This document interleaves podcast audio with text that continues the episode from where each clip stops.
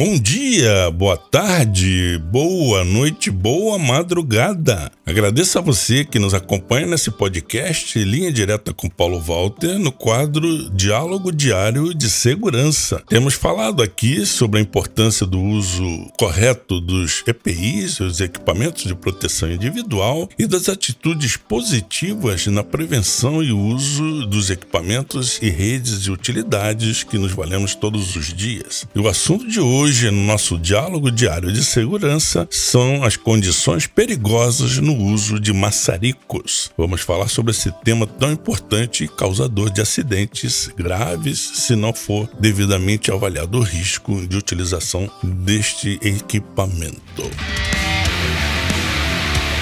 Essa caveira significa perigo! Ouviram bem? Perigo!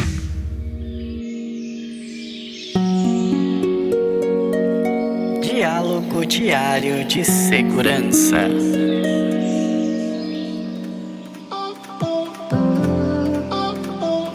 Bom, o nosso diálogo diário de segurança, como você já sabe, é uma parcela daquilo que a gente faz no nosso podcast Linha Direta com Paulo Walter. Nós temos diversos episódios, incluindo o quadro Crônicas do Chão de Fábrica, onde a gente traz alguns causos que aconteceram com a gente nessa vida intensa da gestão de ativos, manutenção, manutenção industrial, predial e facilities. Mas o nosso tema deste capítulo de hoje é o diálogo diário de segurança. E vamos lá. O assunto é condições perigosas no uso de maçaricos. Então, antes de qualquer coisa, antes de falarmos qualquer assunto, vamos definir um instrumento de trabalho conhecido pelo nome de maçarico. E quando eu estou falando de maçarico, não estou falando do calor infernal que está fazendo no Brasil, muita gente reclamando, né? Estamos falando de um aparelho no qual se processa a mistura sob determinada pressão de um gás comburente com outro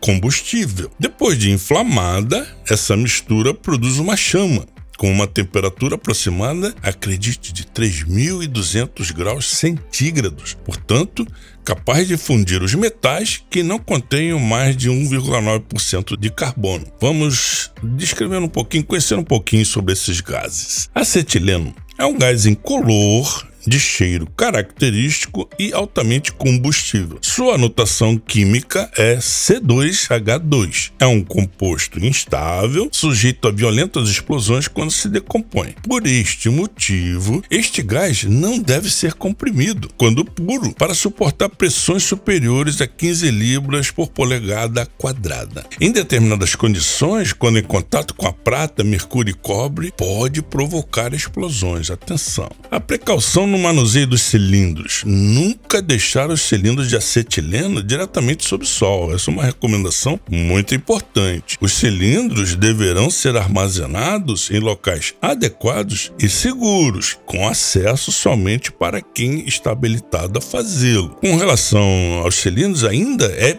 Importante evitar os choques, quedas ou golpes para que eles se mantenham intactos. E não utilizar qualquer peça ou tubo de cobre ou latão para a circulação do acetileno. Usar sempre um regulador específico de acetileno ligado à válvula do cilindro, seja qual for a aplicação dada ao gás. Efeitos: O acetileno isso é importante, galera. O acetileno é um gás anestésico, não venenoso. Suas concentrações muito altas em ambientes fechados sufocarão o ser humano em virtude da exclusão do oxigênio. Os trabalhos em altas estruturas, onde as vertigens podem ocasionar quedas com graves consequências, deve-se ter cuidado para não respirar muito o acetileno. Passemos agora ao oxigênio. O oxigênio é um gás comburente, incolor e insípido. Seu símbolo é O2 e seu peso é 32. Convém mencionar que no ar, no ar normal né, que respiramos, o oxigênio entra na proporção de 21% e o nitrogênio com quase 79%. Em pequenas quantidades, existem ainda na composição do ar os chamados gases raros, que são eles hélio, xenônio, argônio e criptônio. As precauções, precauções gerais sobre o oxigênio.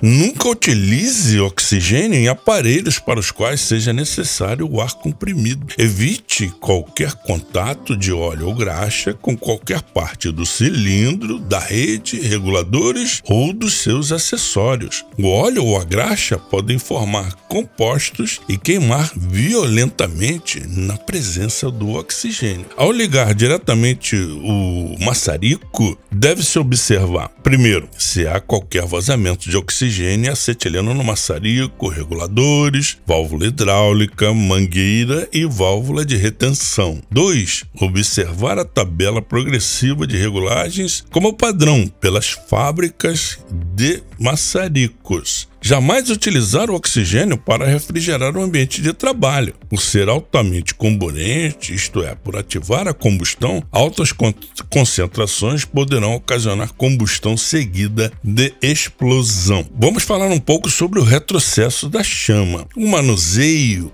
incorreto do maçarico pode causar o retrocesso da chama e esta só se apaga com um estalo. Principais causas. Pode ser o toque do bico do maçarico na peça, o superaquecimento do bico do maçarico, utilização de pressões inadequadas, bico mal apertado, sujeira na sede do bico do maçarico ou, finalmente, vazamento.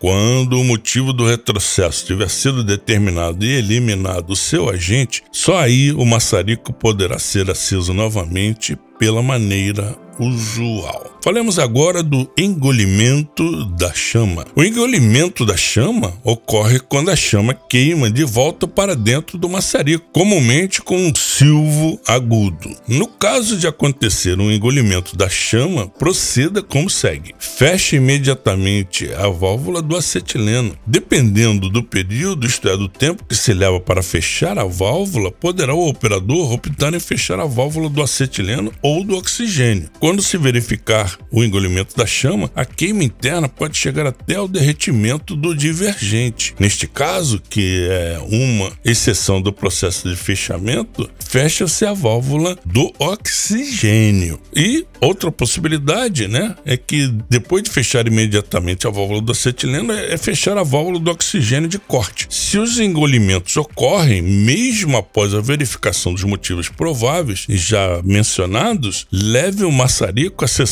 de recondicionamento para eliminação do defeito ou descarte-o completamente. O mais importante é a segurança do trabalho. Lembre-se, manusear equipamentos especiais, como é o caso de maçaricos, isso é coisa de profissional. Pessoas habilitadas e condicionadas a utilizar adequadamente no local certo, utilizando-se do EPI correto. Nunca menospreze a sua segurança do trabalho e a de seus companheiros. Este é o podcast Linha Direta com Paulo Walter no quadro Diálogo Diário de Segurança. Até a próxima!